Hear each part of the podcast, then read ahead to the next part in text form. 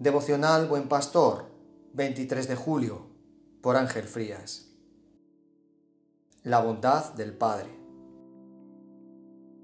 Hablar de bondad es hablar de una de las cualidades predominantes del Padre, un atributo de la naturaleza de Jesucristo y uno de los frutos del Espíritu Santo. La bondad de Dios es prominente en los primeros capítulos de la Biblia. Reiteradamente Dios dijo, es bueno, después de haber creado algo, por lo que vemos que este atributo está presente desde el principio de todo. Cuando Cristo vino a la tierra, también hizo muchos actos de bondad, incluso con gente que no se lo merecía. En Lucas 6:27 nos dejó una de las enseñanzas. Pero a ustedes que me escuchan les digo, amen a sus enemigos, hagan bien a quienes los odian. Eso quiere decir que debemos hacer el bien por amor a Cristo, ejerciendo la bondad como fruto del Espíritu, aunque a veces como humanos nos cueste. Otra de las historias de bondad más populares en la Biblia es la historia del buen samaritano, ubicada en Lucas 10, 25, 37.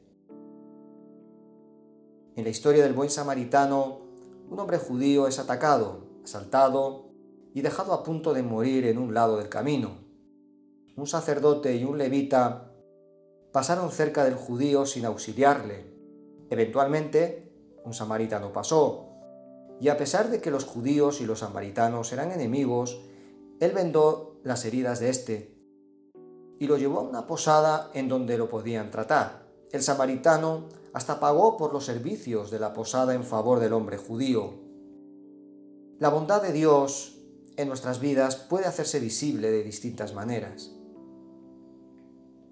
Por medio de actos de servicio, cuando dedicamos un tiempo para servir en nuestra congregación, en casa o en nuestro entorno de manera directa sin esperar nada a cambio, estamos ejerciendo la bondad.